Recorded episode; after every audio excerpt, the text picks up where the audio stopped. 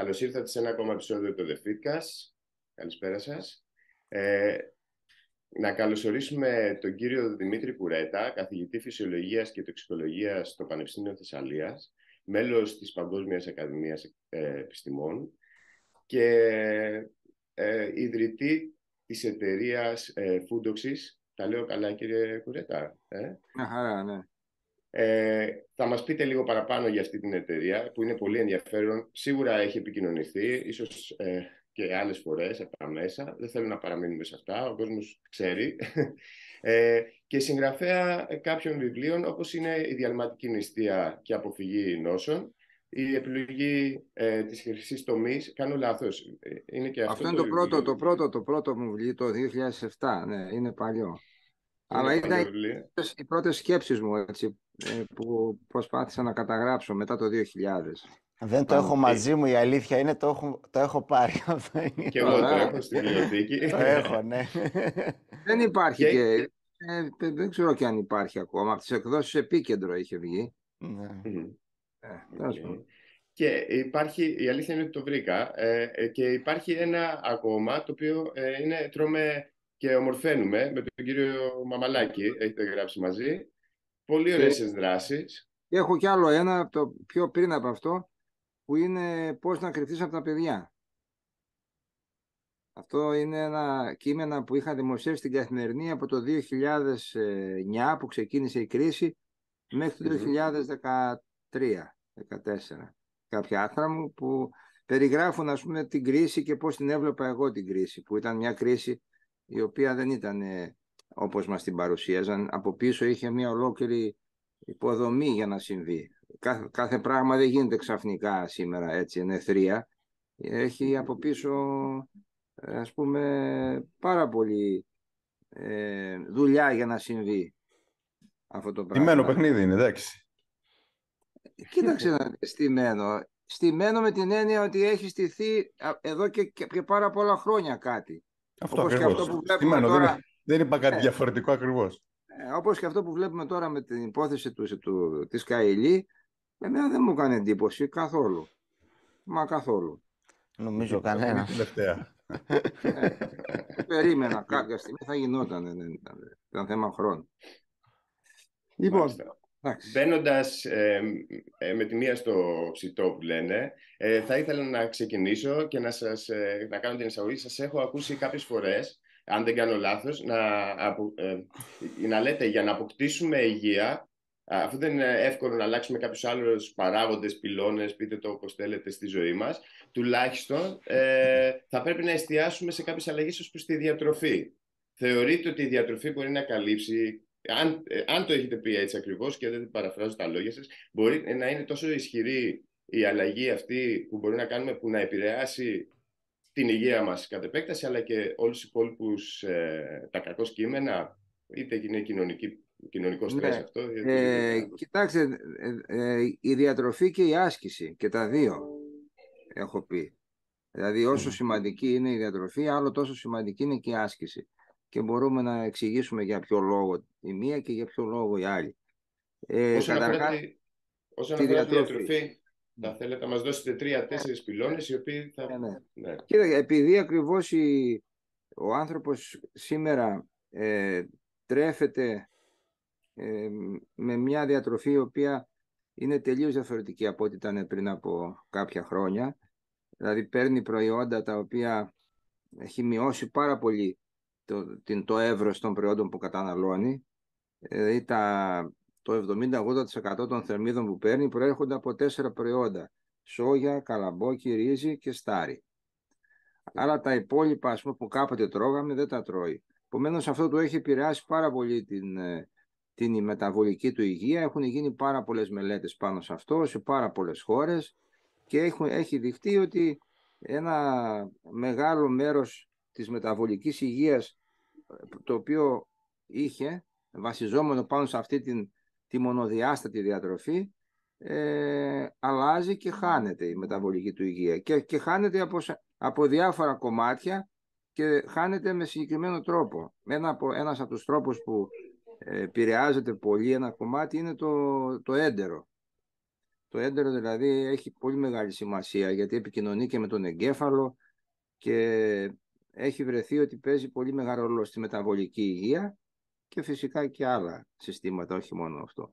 Επομένως, ε, η, πρώτον, η πολύ πολύ στενή ε, γκάμα των τροφών που τρώμε, πίτσες, ε, σουβλάκια, πίτες, ε, γλυκά, κουρασάν, μπάρες, αυτά είναι η τροφή που τρώνε οι άνθρωποι.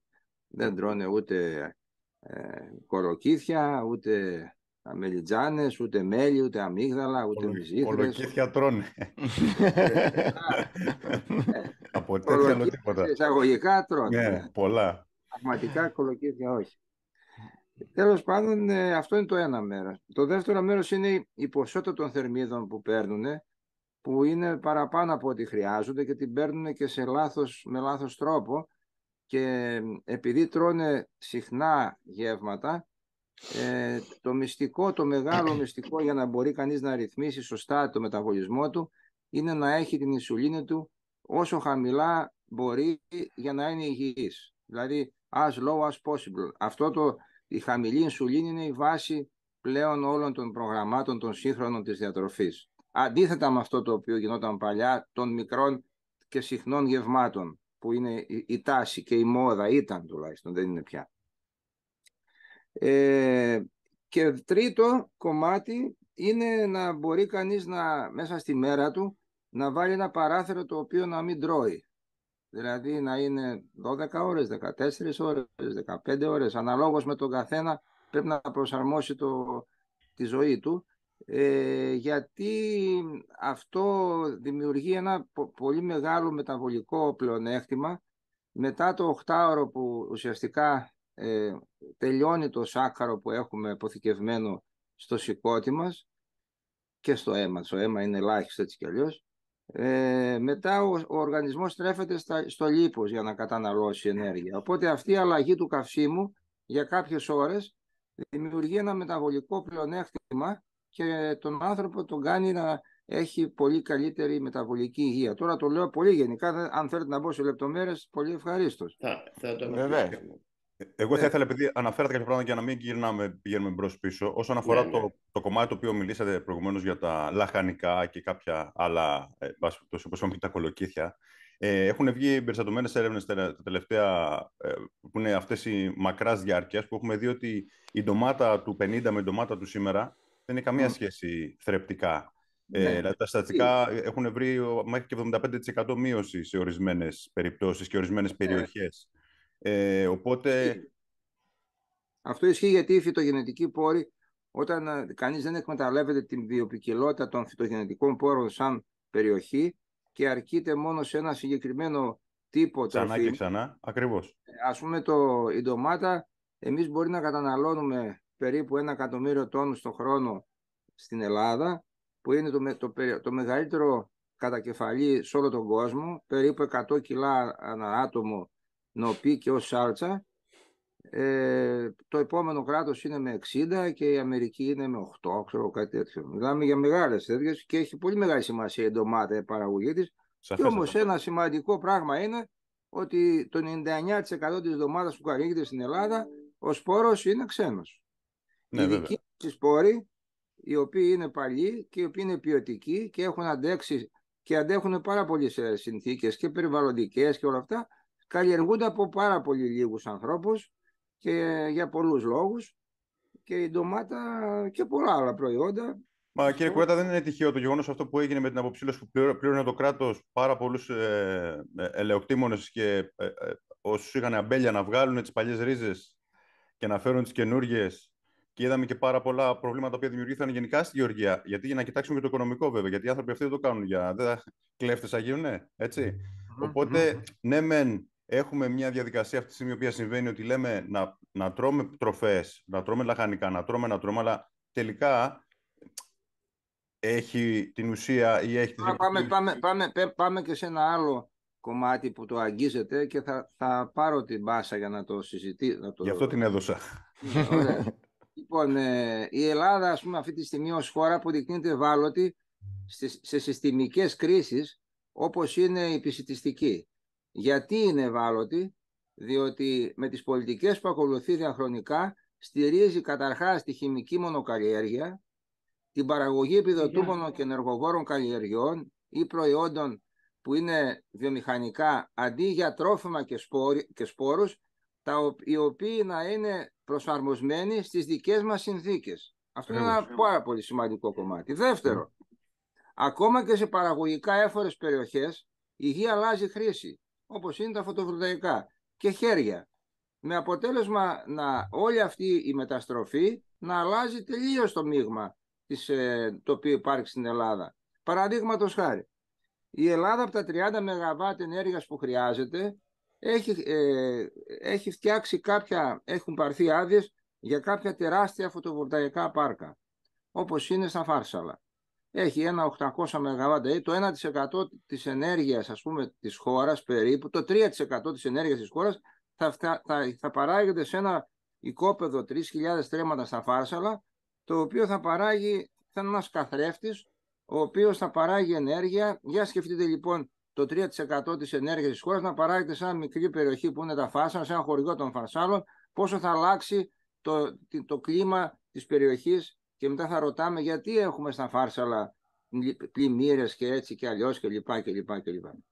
Ε, επίσης, η, ένα σημαντικό κομμάτι επειδή το θίξατε ε, είναι το μέλλον των μικρών καλλιεργητών. Εμείς σαν χώρα με την δεύτερη διεπικιλότητα στον πλανήτη που έχουμε στην Ελλάδα με μια γεωργία ποσοτική δεν έχουμε καμία τύχη όταν δίπλα μας υπάρχει η Αίγυπτος, η Βουλγαρία, η Τουρκία, η Ρουμανία, ε, η Αλβανία. Δεν έχουμε καμία τύχη γιατί αυτές οι κόρες είναι πιο φτηνές. Επομένως, εμείς η μόνη περίπτωση που έχουμε να μπορέσουμε να πάρουμε και να έχουμε αξία από τη γεωργική παραγωγή είναι μέσω των μικρών καλλιεργητών που καλλιεργούν και οργανωμένα φυσικά προϊόντα ποιοτικά και τα οποία να μπορούμε εμείς να τα, και να τα φάμε και να τα εξάγουμε. Αυτό δεν συμβαίνει μαζικά, δεν υπάρχει στρατηγική πάνω σε αυτό το πράγμα.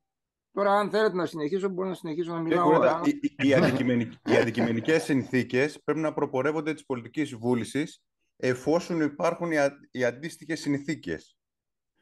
Ναι, Στην περίπτωση σωστό. μας, οι συνθήκες δεν δημιουργούνται τεχνιέντος. Σωστό. Έτσι δεν είναι; Ε, το, γεγονός ότι, το γεγονός ότι ε, δεν έχουν σωματωθεί ήδη ποικιλίες και συστήματα που διατηρούν και βελτιώνουν τη γονιμότητα του εδάφους και παράγουν σταθερά σε χαμηλές ροές και βιολογική γεωργία, είναι μια πολιτική και μια στρατηγική. Δηλαδή η Ελλάδα έχει ένα, ένα εκατομμύριο τόνους ανάγκη μαλακό στάρι το, το χρόνο, έτσι. Κάποτε πριν από 30 χρόνια είχαμε αυτάρκεια. Καλλιεργείται στη Δυτική Μακεδονία, στην Κεντρική και στην Ανατολική Μακεδονία και Θράκη. Μετά εγκαταλείφθηκε γιατί επιδοτήθηκε το σκληρό στάρι. Τώρα εισάγουμε τους 750.000 τόνους από το, από, απ' έξω. Και τους πληρώνουμε αντί για 180 ευρώ τον τόνο πριν τον πόλεμο, τώρα 430-420 από άλλες περιοχές. Τι είναι αυτό; Αυτό είναι βιώσιμο, δεν είναι βιώσιμο. Άρα θα πρέπει για μια, μια περιοχή όπως είναι η Ελλάδα, γιατί δεν μιλάμε για την Ελβετία, ούτε για την Αυστρία, ούτε για το Βέλγιο. Μιλάμε για την Ελλάδα. Που έχει λένε τέτοια... κράτη, εμείς είμαστε παρακράτος. Ναι, τέτοια δυνατότητα βιοπικιλότητας και, και ε, αυτάρκειας να κάνει μια στρατηγική η οποία θα είναι στοχευμένη και όπως είναι και το καινούργιο, το καινούργια ε, χάρτα για την αγροτική πολιτική που δίνει μεγάλη έμφαση στην ποιοτική γεωργία και στην αγροοικολογική μέθοδο παραγωγής και βιολογικής, αυτά τα πράγματα θα πρέπει να γίνουν οπωσδήποτε, να μετασχηματιστεί δηλαδή, διότι αλλιώς σε κάθε τέτοια κρίση θα είμαστε ε, στο έλεος του Θεού. Ωραία, για, ποιο, για ποιο λόγο θεωρείτε ότι δεν γίνεται, ότι δεν προχωράμε σε αυτό το κομμάτι που, που αναφέρεται.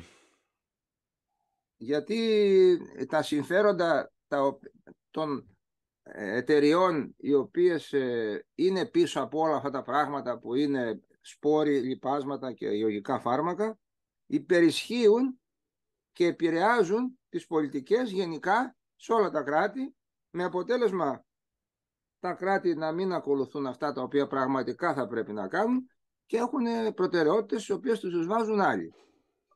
Άρα, Ωραία. Να, άρα, κάνω λίγο... άρα κύριε, Α, συγγνώμη. Ε, όχι, όχι, Γιάννη, σε παρακαλώ, είσαι μεγαλύτερος. Ναι, Άρα, κύριε Κουλέτα, μιας και μιλάμε για διατροφή, λέτε ότι το ψάρι βρωμάει από το κεφάλι ή από την ουρά. Δηλαδή, τι θέλω να πω με αυτό; Ε, μιλάμε για τα υψηλά ειστάμενα πρόσφατα. Μαζί τα φάγαμε. Έχουν τη δύναμη, αλλά επειδή η διατροφή, όπως είπαμε, ενδιαφέρει την κοινή γνώμη και ο καθένας που τρώει, ε, καταναλώνει και αυτομάτως ε, μπαίνει στη θέση του ειδικού, καταναλώνει, γιατί είναι και ο καταναλωτής, έτσι. Απ' την άλλη έχουμε την επιστημονική, ε, την παραπληροφόρηση, θα έλεγα, που είναι ανεξέλεγκτη και ίσως και πολλά πράγματα επιστημονικά μπορεί να μην είναι, να είναι τεκμηριωμένα. Δηλαδή το πρόβλημά μας εστιάζει στο κεφάλι ή μήπως πρέπει να δούμε και την ουρά; Ε, ενώ έχουμε και εμείς ευθύνη πώς διαχέουμε τις πληροφορίες, η επιστημονική κοινότητα, εμείς, ε, τέλος πάντων, η επιστημονική κοινότητα. Δεν ξέρω, την πάω λίγο τη συζήτηση ναι. και στο άλλο μέτωπο. Και αλλού, πάτε, πάτε αλλού.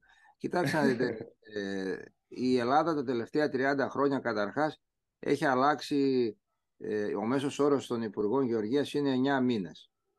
Ε, συνήθως ε, είναι δικηγόροι, έμποροι, ε, λογιστές, ε, διάφοροι άνθρωποι ας πούμε, ώσπου να πάνε ε, θα πάρουν κάποιους συμβούλους, ώσπου να ενημερωθούν, να καταλάβουν ε, πώς παράγεται ας πούμε το τσάι, γιατί υπάρχουν και, και υπουργοί γεωργίας οι οποίοι δεν είχαν δει τσάι, δεν είχαν δει γουρούνι στη ζωή τους ποτέ. λοιπόν, ναι, θα είναι τρει-τέσσερι μήνες μετά αρχίζουν και ενδιαφέρονται για την πολιτική τους πελατεία στις περιοχές που εκλέγονται και σε μετά από λίγο καιρό αλλάζουν.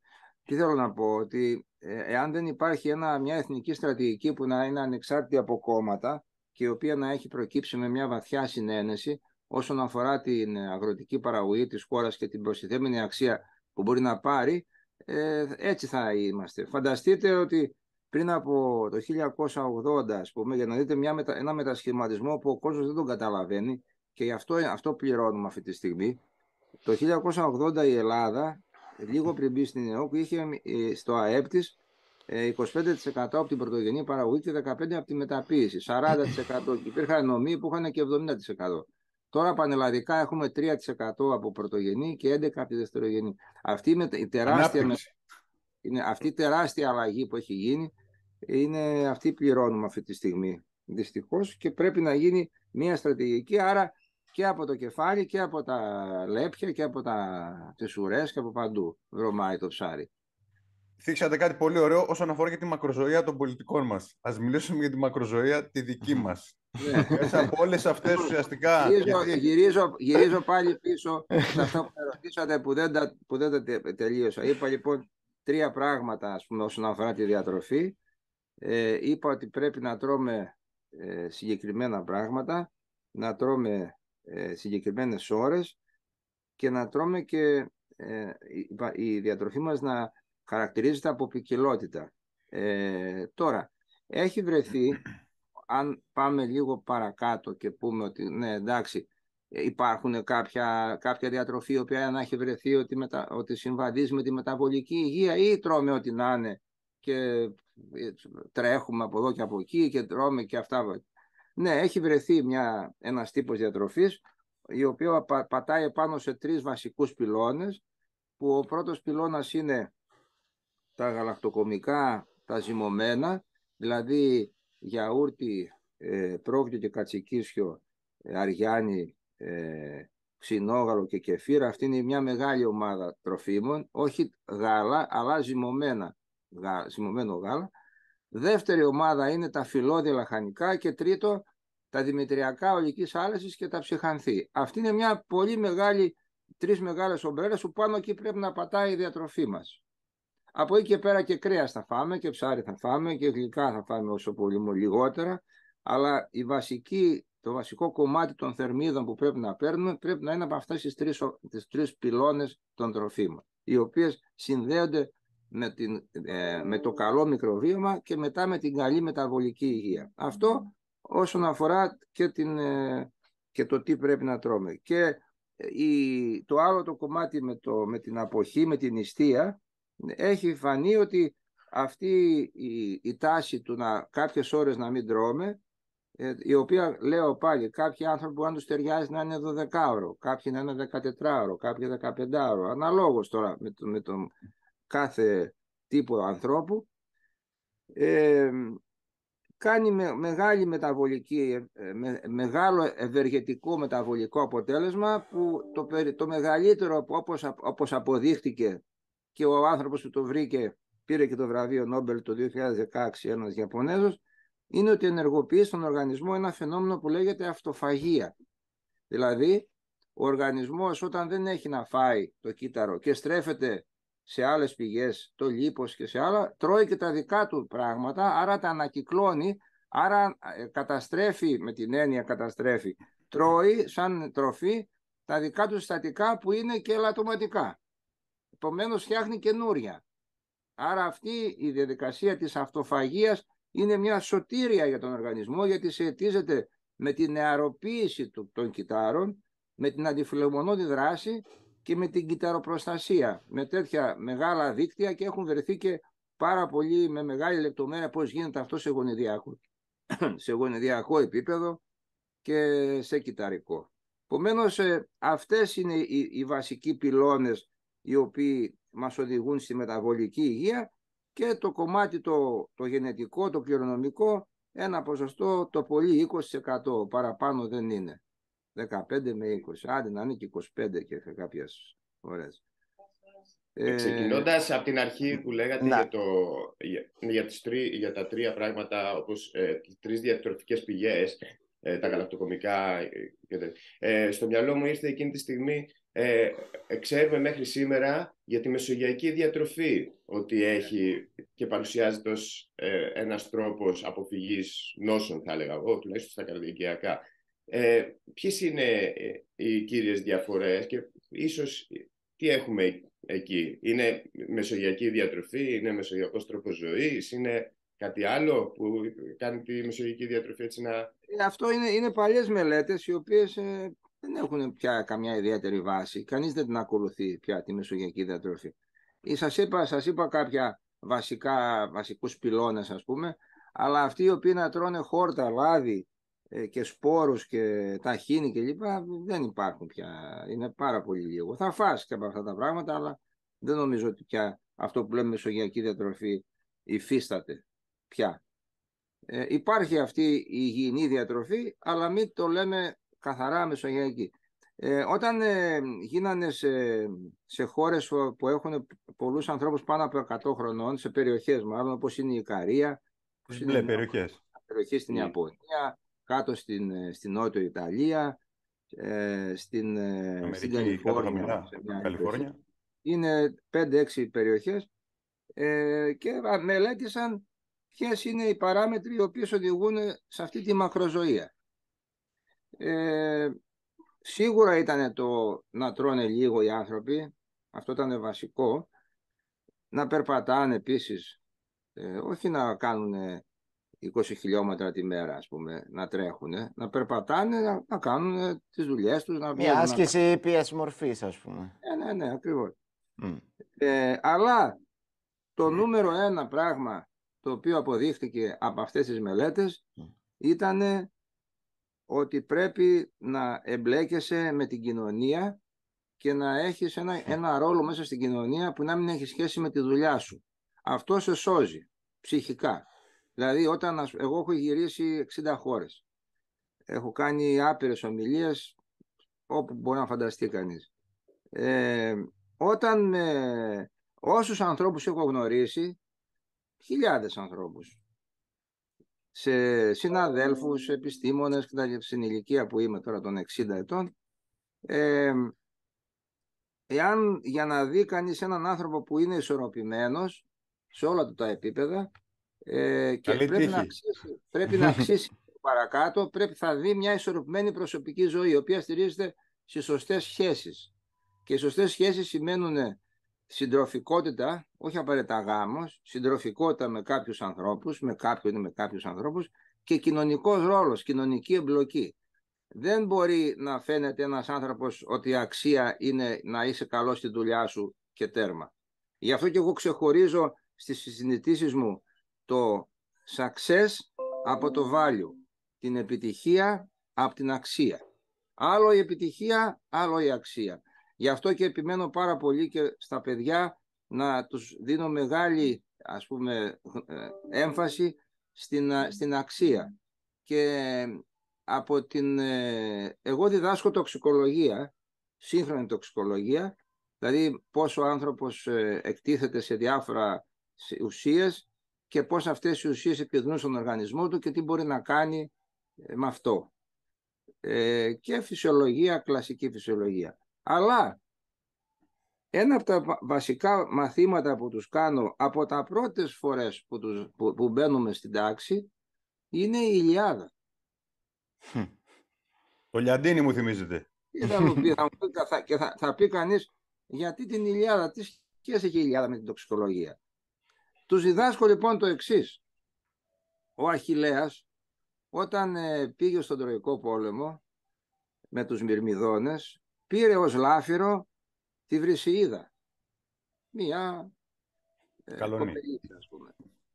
Ο Αγαμέμνονας ο οποίος ε, πήρε μια άλλη του είπε ο Μάντης Κάρχας ότι πρέπει να τη δώσεις πίσω και για να ηρεμήσεις θα πάρεις εσύ τη Βρυσιίδα. Θα την πάρεις του, του Αχιλέα. Και πήγε και του, και του την πήρε.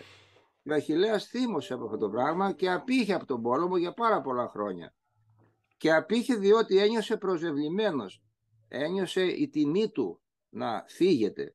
Επομένως, ο άνθρωπος τους εξηγώ ότι για να μπορεί να είναι ισορροπημένος και σοβαρός θα πρέπει να διεκδικεί την τιμή του συνέχεια σε όλη τη ζωή.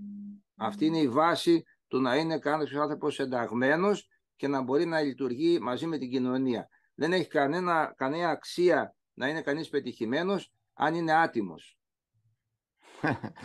Κύριε Κουρέτα, φανταστική. Έχουμε και το παράδειγμα το πρόσφατο των τελευταίων έτσι, ημερών. Έτσι ακριβώς. Να μην πούμε ονόματα. Άρα το βασικό πράγμα που ένας άνθρωπος πρέπει να πατάει γερά θα πρέπει να έχει πολύ γερές, σωστές κοινωνικές σχέσεις, να είναι πραγματικά ε, υγιής με όλο τον περίγυρο ε, και πάνω και θα χτίσει και τις αξίες του και όλα αυτά τα πράγματα. Το λέω τώρα παρενθετικά και την κλείνω, γιατί δεν έχει σχέση με, το, με τον πυρήνα της, της ε, Δεν έχει, αλλά...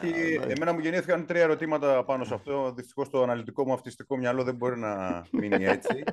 ε, υπό την έννοια ότι μιλήσαμε για τις μπλε, για τις μπλε περιοχές, στις οποίες υπάρχει το παράδοξο του πολύ ψηλού υδατάνθρακα. Έτσι.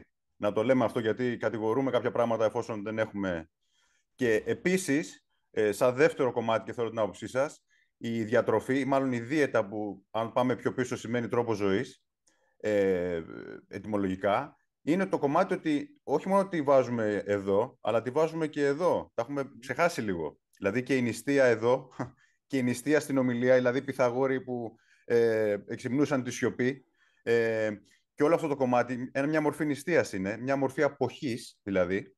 Και το τρίτο και το πιο σημαντικό πάνω σε αυτό που είπατε, γιατί ε, θαυμάζω ε, τον Λιαντίνη πάρα πολύ και ήταν γι' αυτός πολύ του Ομήρου και γενικά όλων των αρχαίων, γιατί καλώς ή κακώς η ελληνική πραγματεία τα έχει εκεί όλα, από όπου και να το πιάσουμε, έτσι. Ε, ποια είναι η θέση σας στο κομμάτι που, γιατί μιλήσαμε για το κομμάτι των μπλε περιοχών, οπότε από τη μία λέμε να κόψουμε κάποια πράγματα, αλλά από την άλλη βλέπουμε ότι αυτοί οι άνθρωποι μήπως τελικά είναι λίγο πιο σύνθετο και απλό, το, που το απλό είναι δύσκολο. Μου δίνετε, μου δίνετε μία λαβή, αλλά θα σας πάω θα κάνω μια, ε, ας πούμε, μια παρένθεση που θα είναι λίγο μεγάλη, δεν θα είναι κουραστική, αλλά θέλω να την κάνω, εφόσον okay. μου δίνετε αυτή τη πάση, ας πούμε.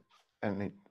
ε, η, η Ανατολική, μετά το σχίσμα, το 1054, που χώρισαν οι, οι εκκλησίες, ε, η Ανατολική Εκκλησία αναπτύχθηκε και ήταν ο πολιτισμός μέχρι το 14ο-15ο αιώνα που άρχισε μετά το Μεσαίωνα να αναπτύσσεται η Δύση. Δηλαδή η Δύση για μερικές εκατονταετίες ήταν πολιτικά, πολιτιστικά και ήταν, δεν υπήρχε.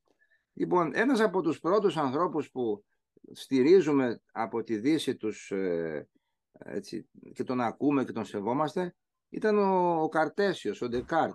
Αυτός ναι. λοιπόν είπε ότι ο άνθρωπος έχει το μυαλό του που λέγεται the thinking think και το σώμα του που λέγεται the extended think.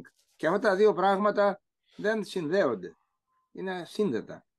Λοιπόν, όσο και αν μας φαίνεται αυτή τη στιγμή αυτό το πράγμα τελείως κουτό και δεν, δεν, δεν υφίσταται, αυτό έμεινε ως θέσφατο για τους, στην επιστήμη για 350 χρόνια περίπου. Μέχρι που πολύ πρόσφατα ο, στις αρχές του 20ου αιώνα ο, ο Μπέιτσον μίλησε για την, για την σύνδεση του, του σώματος με το μυαλό. Μετά ήρθε ο Ματουράνα, ο Χιλιανός, το 70 με το περίφημο βιβλίο του «Το δέντρο της γνώσης» και τελικά μετά ο Φρίντιοφ Κάπρα με το «Ταό και η φυσική» και πλέον ξέρουμε ότι το μυαλό με το σώμα επικοινωνούν. Αυτή λοιπόν η φοβερή σχέση οδηγεί στο αυτεξούσιο, δηλαδή ότι μπορεί το μυαλό να επιβληθεί επάνω στο σώμα.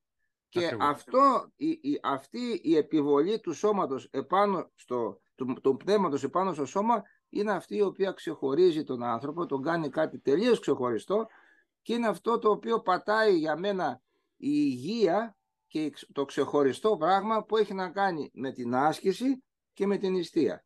Κανείς δεν μας υποχρεώνει να πάμε να τρέξουμε, να πάμε να περπατήσουμε. Το κάνουμε επειδή θέλουμε, μας αρέσει, ε, βρίσκουμε μια ισορροπία, επιβάλλεται το σώμα, το πνεύμα πάνω στο σώμα. Κανείς δεν μας επιβάλλει να μην φάμε. Όταν πεινάμε, θέλουμε να φάμε. Όμως το γεγονός ότι πρέπει να απέχουμε γιατί αυτό μας οδηγεί σε μια άσκηση η οποία είναι και πνευματική άσκηση και σωματική άσκηση αυτό το πράγμα σε απελευθερώνει και μπορεί να σου οδηγήσει σε πάρα πολλά, να σου αποκαλύψει την κυταρική σου αλήθεια, την οποία εσύ την έχεις ξεχάσει. Όταν ήσουν μικρός, αλλιώς έτρωγες. Μετά, όταν μεγάλωσες, έτρωγες αλλιώς.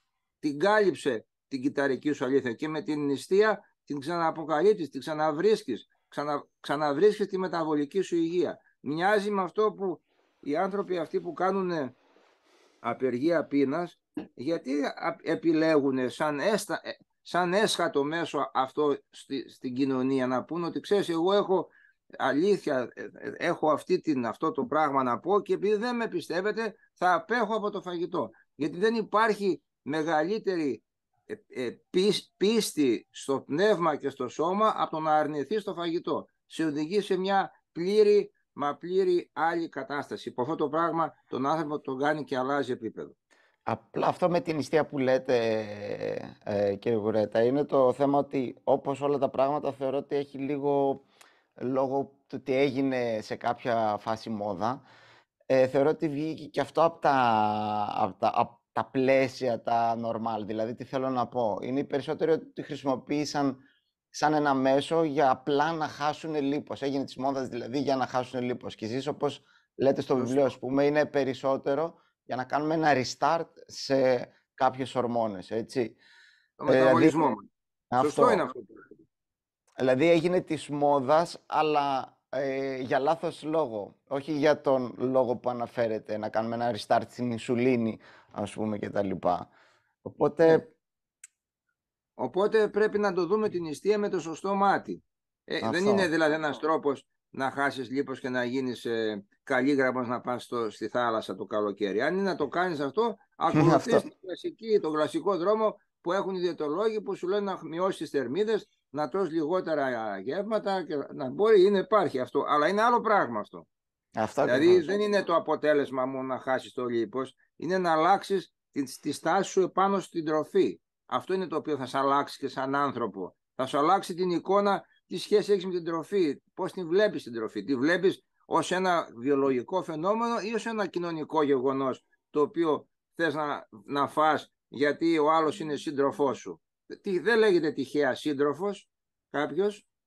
Και οι Σπαρτιάτε, οι παλιοί Σπαρτιάτε, στη Σπάρτη, την αρχαία Σπάρτη, τρώγανε το βράδυ παρέα και το μεσημέρι μοναχή τους. Δύο φορές τρώγανε. Το πρωί δεν τρώγανε και κατανάλωναν περίπου γύρω στις 5 με 6 χιλιάδες θερμίδες την ημέρα, ε, μεγάλες ποσότητες, ε, βασικά από φρούτα και κρέας και λίγο ε, στάρι, ε, σίκα ας πούμε, κρέας πολύ, ψωμί και η, η σχέση που είχαν με το φαγητό ήταν τελείως διαφορετική. αυτό που τους, που τους έφερνε αυτή την, την υγεία και την, την άποψη που είχαν ήταν αυτή η αποχή που είχαν από διάφορα πράγματα και το φαγητό επίσης. Απήχανε πολλές ώρες από το φαγητό. Είχε, είχε, είχε μεγάλη σημασία αυτό το πράγμα. Και βλέπανε και αλλιώς και τη ζωή. Ένα από αυτά τα πράγματα που, που, που έκαναν διαφορετικά ήταν έβλεπαν αλλιώς και τη ζωή. Τέλος πάντων, επομένως η, η, η, άσκηση που κάνουμε στον οργανισμό μας και με το, μεταβολικά και νοητικά, με την νηστεία, έχει πολύ μεγάλο ενδιαφέρον και δεν έχει καμία σχέση με το να χάσουμε λίπος αυτό. και να γίνουμε καλή και να πάμε στην παραλία φέτες. Δεν έχει να κάνει με αυτό.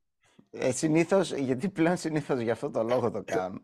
Ε, όχι, και όχι. Χώρια, χώρια ότι σε μια διαλυματική νηστεία, όπως λέτε τώρα, γιατί σας έχω ακούσει και άλλες φορές να το λέτε, ότι πολλοί επιλέγουν να διαλέξουν και άλλα τρόφιμα. Δηλαδή, ο άλλος θα φάει πολύ χοιρινό ή θα φάει άσπρο ψωμί ή θα φάει γενικά τροφές οι οποίες ε, όσο και να θέλουμε να κάνουμε ένα restart εμείς στις ορμόνες, βάζοντας όλα αυτά τα τρόφιμα μέσα, θεωρώ ότι δεν πετυχαίνουμε και το σκοπό έτσι. Δηλαδή είναι ναι, καθαρά ναι, θερ... είναι... ναι, ισχύει αυτό. Δηλαδή πρέπει να, να τρώμε κάποιες τροφές και κάποιες να τις τρώμε λιγότερο. Δηλαδή τι θα λέγατε ας πούμε, τι, τι να επιλέγαμε σε κάποια διαλυματική νηστεία; Εγώ σας είπα τις τρεις μεγάλες ε, ομπρέλες τροφίμων που είναι τα γαλακτοκομικά ζυμωμένα, mm. οι, ε, οι σαλάτες, ε, οι φιλό, τα φιλόδη χανικά, οι, τα δημητριακά ολικής άλεσης και τα ψυχανθή. Αυτά είναι η βάση και πάνω εκεί θα φας και το κρέας σου και το ψάρι σου και ε, διάφορα άλλα πράγματα και τους ξηρούς καρπούς και όλα αυτά. Αλλά η βάση είναι αυτή. Δηλαδή μια πολύ μεγάλη σαλάτα με φιλόδη λαχανικά ένα πολύ μεγάλο πιάτο το βράδυ ας πούμε με φακί ή φασόλια ή ένα ε, μπλιγούρι τέτοιου τύπου και το πρωί κάτι όταν θα φας ας πούμε ένα γιαούρτι κατσικίσιο μαζί με βρώμη αυτά είναι τρία πολύ βασικά ε, πιάτα και από εκεί και πέρα προσθέτεις και εσύ και το λίγο κρέας και διάφορα άλλα πράγματα. Αλλά η βάση είναι αυτή.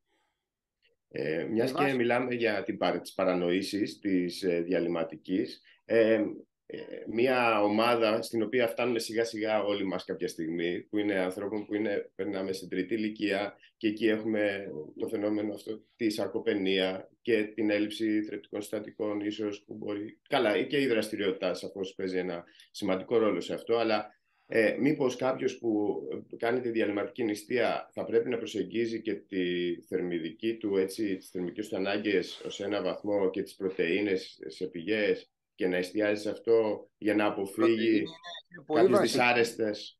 Η, η πρωτεΐνη πρέπει με, με, τίποτα δεν θα πρέπει να πέφτει κάτω από το 30 με 35% των, των θερμίδων που παίρνεις την ημέρα. Με τίποτα. Είτε, είτε κάνεις διαλυματική είτε δεν κάνεις. Είναι, είναι πάρα πολύ βασικό διότι επειδή το κύτταρο ζορίζεται αυξάνει πολύ με την διαλυματική νηστεία την αυξητική ορμόνη γιατί δεν ξέρει πότε θα ξαναβρει τροφή. Οπότε την αυξάνει και όταν θα τη βρει θα την, μετα... θα την αναβολήσει με το μεγαλύτερο δυνατό αποτέλεσμα. Άρα γι' αυτό βλέπετε και ότι οι άνθρωποι που κάνουν διαλυματική νηστεία ε, έχουν καλύτερη μυϊκή μάζα. Με την προπόση ότι τρώνε όμως, έτσι. Όχι ότι δεν τρώνε. Γιατί βλέπω και κάποιους ανθρώπους που λέει νηστεύουν και είναι κατακίτρινοι και είναι... Ε, την εντύπωση ότι έχουν καρκίνο το ύπατος, ας πούμε. Δεν είναι αυτό υγιεινό. Σημαίνει, δεν σημαίνει ότι άμα δεν τρως τίποτα και τρως όλο τσάγια και κάτι σαλάτες όλη τη μέρα και τρέμουν τα πόδια σου. Αυτό δεν είναι υγιεινό, αυτό είναι αρρώστια. Οπότε πάμε λίγο και στο, στο κομμάτι ε, του, απο, του το ότι αποκλείουν κάποιες τροφές από το διαιτολόγιο τους είναι και λίγο επικίνδυνο, έτσι. Καμία τροφή. Εγώ δεν, θα, δεν είμαι αυτής της ε, άποψης. Ο άνθρωπος πρέπει να τις έχει όλα τα τρόφιμα στην τέτοια του έχει κοινόδοντες επειδή έχει εξελιχθεί γιατί θέλει να τρώει σάρκες, άρα το κρέας είναι συμβατό με την, με την, με, την εξέλιξή μας ως, ε, εκτός και αν ιδεολογικά δεν θες να τρως κρέας, είναι άλλο πράγμα. Το είναι, εγώ είναι άλλης ειδικότητας της ιατρικής που εγώ είμαι βιοχημικό, εκεί είναι άλλο θέμα. να πάτε να ρωτήσετε άλλον άνθρωπο. Αλλά κάποια στιγμή που έχει ο άνθρωπος κοινόδοντε, οφείλει να τρώει κρέας και σάρκες. Αυτό είναι σίγουρο για να είναι υγιής. Λοιπόν, ε, νομίζω ότι τα πάντα πρέπει να τρώμε. Τα πάντα, δηλαδή και σοκολάτα λίγη και λίγα γλυκά, τα πάντα, αλλά σε μικρές ποσότητες, σε μικροποσότητες. Και το μυστικό είναι να κρατάς την ινσουλίνη όσο mm. χαμηλότερα γίνεται. Αυτό είναι το, το μεγάλο, για να μπορεί να κάνει τη δουλειά της σωστά και να μην βάζει μέσα την, το σάκαρο και το κάνει λίπος και, και εν πάση περιπτώσει μπλέκει και άλλο τα πράγματα. Κύριε Κουρέτα, ε, έχετε ασχοληθεί καθόλου με τον ε, Ηλία Πέτρου; Όχι. Δεν έχετε διαβάσει κάποιο βιβλίο; Όχι, όχι, δεν το ξέρω καθόλου. Ε, μιλάμε τώρα για εποχές ε, πριν σχεδόν 100 χρόνια. Είχε γράψει γύρω στα 70. Σας το λέω, είναι ένα προπάπο μου πριν 100 χρόνια περίπου. Και είχε ασχοληθεί πολύ με το κομμάτι αυτό που λέτε. Δηλαδή, ήταν από τους πρώτους τότε που είχαν γράψει, είχε γράψει καμιά δομηταριά βιβλία. Και είχε γράψει από τότε, βέβαια, το, λέγανε ότι ήταν παράφρον για το κομμάτι πώς ουσιαστικά ο εγκέφαλος ε, ε, connect, ε, επικοινωνεί με το έντερο και του Μπαλίνη mm-hmm. και μίλησε για τους ορμόνε και μίλησε πάρα πολύ για το κομμάτι ε, ουσιαστικά της νηστείας αναπεριόδους. Ε, που ουσιαστικά όλα αυτά τώρα και πάρα πολλές ε, ε, παθολογικές καταστάσεις βλέπουμε όσο περνάει ο καιρός ότι εξαλείφονται μέσω της νηστείας και γενικά ε, και μέσα από το ψυχολογικό κομμάτι μέσω συμπεριφορισμού, γιατί καλός ή κακός είναι ε, συγκοινωνούντα δοχεία. Και αυτό που είπατε πριν για τον Καρτέσιο, που έχει βγει ένα εκπληκτικό βιβλίο από τον Νταμάσιο, ότι το λάθος του Καρτέσιου, γιατί πολλοί έχουν μείνει ακόμα εκεί, ότι τελικά το κομμάτι της, ε, της μακροζωίας μπορεί να, επειδή λέμε ότι είναι απλό, δηλαδή ουσιαστικά βάλαμε 4-5 πράγματα, τα οποία αν αρχίζουμε και τα γεμίζουμε σιγά σιγά αυτά τα καλάθια, μπορούμε να φτάσουμε εκεί, είναι πάρα πολύ σύνθετο και πολύπλοκο, καθότι σε μια παράφρον κοινωνία, ο σόφρον είναι ο παράφρον. Σωστό είναι. Και αυτό που το βάζετε δεν είναι ε, ισχύει. Και τελικά ε, όταν κανείς φεύγει από το μέσον όρο, ε, που ο μέσος όρος είναι αυτός ο οποίος ε, διαμορφώνεται με όλα αυτά που ακούμε με τα, και με διατροφικά και σαν άποψη, ε, ναι, εκλαμβάνεται ως περίεργος. Αλλά το ζήτημα είναι το εξής. Όλοι αυτοί οι άνθρωποι, η, η, μεγάλη μάζα η οποία είναι ο, είναι ο μέσος όρος και είναι η κοινή γνώμη, πώς διαμορφώνεται; Πώς διαμορφώνεται η κοινή γνώμη, με ποιες πληροφορίες; Για μένα το μεγαλύτερο πρόβλημα το οποίο υπάρχει αυτή τη στιγμή ε, παγκόσμια είναι η ρήπανση από τις πληροφορίες. είναι ρήπανση. Δηλαδή ακούμε χίλια πράγματα τα οποία τα περισσότερα από αυτά δεν τα καταλαβαίνουμε. Ε, κάποια από αυτά περνάνε μέσα στη, στο μυαλό μας και εντυπώνονται επειδή τα βάζει κάποιος με πιστικό τρόπο και τελικά παίζουν το ρόλο όπως ακριβώς η ρήπανση κάνει κακό σε ένα οικοσύστημα και σε έναν οργανισμό, έτσι ακριβώς και αυτή τη στιγμή που ζούμε, η μεγάλη πληροφορία, ο αριθμός και η ποσότητα της γνώσης που υπάρχει, λειτουργεί ως ρήπανση. Μπορεί να φαίνεται ε, και να την παρουσιάζουν οι άνθρωποι ότι ζούμε στην τέταρτη βιομηχανική επανάσταση και όλα τα πράγματα θα πρέπει να είναι, αλλά εγώ ένα πράγμα που ρωτώ τα παιδιά και θέλω να τους, τους προκαλώ να το απαντάνε συχνά στη ζωή τους είναι το εξής ερώτημα. Έχω το δικαίωμα να κάνω ό,τι μπορώ; Όπα, το πάμε, όπα. Ε, ελεύθερη βούληση συζητάμε τώρα. Εγώ βάζω ένα ερώτημα στα παιδιά. Έχω το δικαίωμα να κάνω ό,τι μπορώ. Αυτό είναι ένα κορυφαίο ερώτημα το οποίο θα πρέπει να το βάζει ο, ε, ο νέος και ο άνθρωπος συχνά στη ζωή του για να μπορεί να έχει μια καλύτερη, ποιοτικότερη, ε, έτσι, ε, αν θέλετε, ζωή. Ε, όμως θα ήθελα τα επόμενα ένα-δύο λεπτά να, να κλείσουμε διότι πρέπει οπωσδήποτε ναι. να επιστρέψω στη, στην αίθουσα. Κύριε, κύριε Κουρέτα, μιας και μιλήσατε για τη ρήπανση και για να κάνω την πάσα και να κλείσουμε ωραία αυτή τη συζήτηση, ε, βλέπουμε την εξωστρέφεια και την ενθαρρύνουμε και την επιβραβεύουμε και θέλουμε να την επικοινωνήσουμε των πανεπιστημίων να έρχεται κοντά στη, στην κοινωνία. Εσείς το κάνετε παραδειγματικά με πάρα πολλές δράσεις. Δυστυχώς δεν προλάβαμε να τις αναπτύξουμε τι κάνετε, αλλά όποιος θέλει ας ψάξει να βρει τι κάνετε. Λοιπόν, επομένως, ε, έχετε δημιουργήσει αυτή την εταιρεία, ε, την οποία βρίσκεται στο Πανεπιστήμιο και θέλετε να μας πείτε εντάχει ναι, δύο ναι, ναι. πραγματάκια ναι. εκεί και πώς μπορεί να βοηθήσει τον κόσμο και ναι. την επιστημονική κοινότητα να επικοινωνηθούν ναι, σωστά. Ναι, είναι μια είναι εταιρεία που λέγεται spin-off, έτσι λέγονται εταιρείες οι οποίες προκύπτουν μέσα από τα πανεπιστήμια, γιατί αλλιώς δεν μπορούμε εμείς να συμμετέχουμε σε εταιρείες ως καθηγητές. Και έχει εμπορευματοποιήσει τη γνώση που παράγεται μέσα στο εργαστήριο, κυρίως πάνω στη μεταβολική υγεία και στην πέτα των τροφίμων. Έχουμε δημιουργήσει ένα αλγόριθμο από, με μια σταγόνο αίμα που βάσει αυτών των εξετάσεων που κάνουμε φτιάχνουμε τη διατροφή των ανθρώπων. Και αυτό το, το, το κάνουμε στη Γερμανία που έχουμε συνεργασία εκεί με ένα εργαστήριο στη μεγαλύτερη κλινική διατροφική της Γερμανίας, την κλινική Μπούχιγκερ, που είναι έξω από την Κωνσταντζα. Ε, τώρα θα γίνει και στην Ελλάδα, το κάνουμε και στο εργαστήριο. Φυσικά έρχονται αρκετοί άνθρωποι και το κάνουν, αλλά θα το κάνουμε και στην Αθήνα. Και ένα δεύτερο πυλώνας που αφορά ένα δικό μας σύστημα ποιότητας που έχουμε δημιουργήσει και έχουμε κατοχυρώσει στην Ευρωπαϊκή Επιτροπή για τα τρόφιμα, ε, που είναι το πρώτο σύστημα που βλέπει κανείς την επίδραση των τροφίμων επάνω στα ανθρώπινα κύτταρα πραγματικά, τα βάζει και τα, και τα συγκαλλιεργεί, οπότε ξέρουμε κάθε τρόφιμο τι ακριβώς αποτύπωμα δίνει στο κύτταρο των, των, ανθρώπων και αυτό είναι ένα πρωτοποριακό σύστημα και προσπαθούμε αυτά να τα, να τα ενώσουμε μεταξύ τους, δηλαδή βάσει των εξετάσεων να παίρνει κανείς ποιοτικά τρόφιμα τα οποία είναι επιστοποιημένα με το σύστημά μας. Αυτή είναι η, η βάση της εταιρείας και σε αυτή δουλεύουν αρκετά παιδιά που έχουν τελειώσει τη σχολή και η καινοτομία ότι έχουν και μετοχές. Ένα μεγάλο μέρος των μετοχών ανήκει στα παιδιά. Οπότε αυτό είναι ένα σύστημα, είναι η καλή μεριά της επιχειρηματικότητας που θα έπρεπε να υπάρχει στα πανεπιστήμια, να μπορεί να βγαίνει έξω προς την κοινωνία για να μπορούν τα παιδιά να βρίσκουν δουλειά και να μην φεύγουν στο, σε ξένα κράτη και προσφέρουν τις υπηρεσίες τους εκεί. Κάπως έτσι. Τέλεια. Ευχαριστούμε πάρα πολύ. Ε... Θα σας αποδεσμεύσουμε. Καλή χρονιά, καλές γιορτές. Και ευχαριστούμε πολύ. Πέρασε ο χρόνος πολύ γρήγορα από ότι είδα στις κουβέντες. Έτσι γίνεται. Χαρήκαμε, χαρήκαμε για ε, την ε, ωραία καλά, καλές, ε, καλές γιορτές. Επίσης. Και όταν επίσης. αυτοί που μας ακούνε, όταν είναι στο γιορτινό τραπέζι των Χριστουγέννων και τρώνε, να έχουν το μυαλό τους σε κάποιους ανθρώπους οι οποίοι δεν έχουν να φάνε. Και να βάλουν ένα μικρό, μικρό, μικρό, να το δώσουν σε κάποιους ανθρώπους οι οποίοι εκείνη την ώρα δεν μπορούν να φάνε. Να φροντίσουν να το κάνουν πριν πάνω στο τραπέζι. Πολύ Αυτό ήθελα να πω.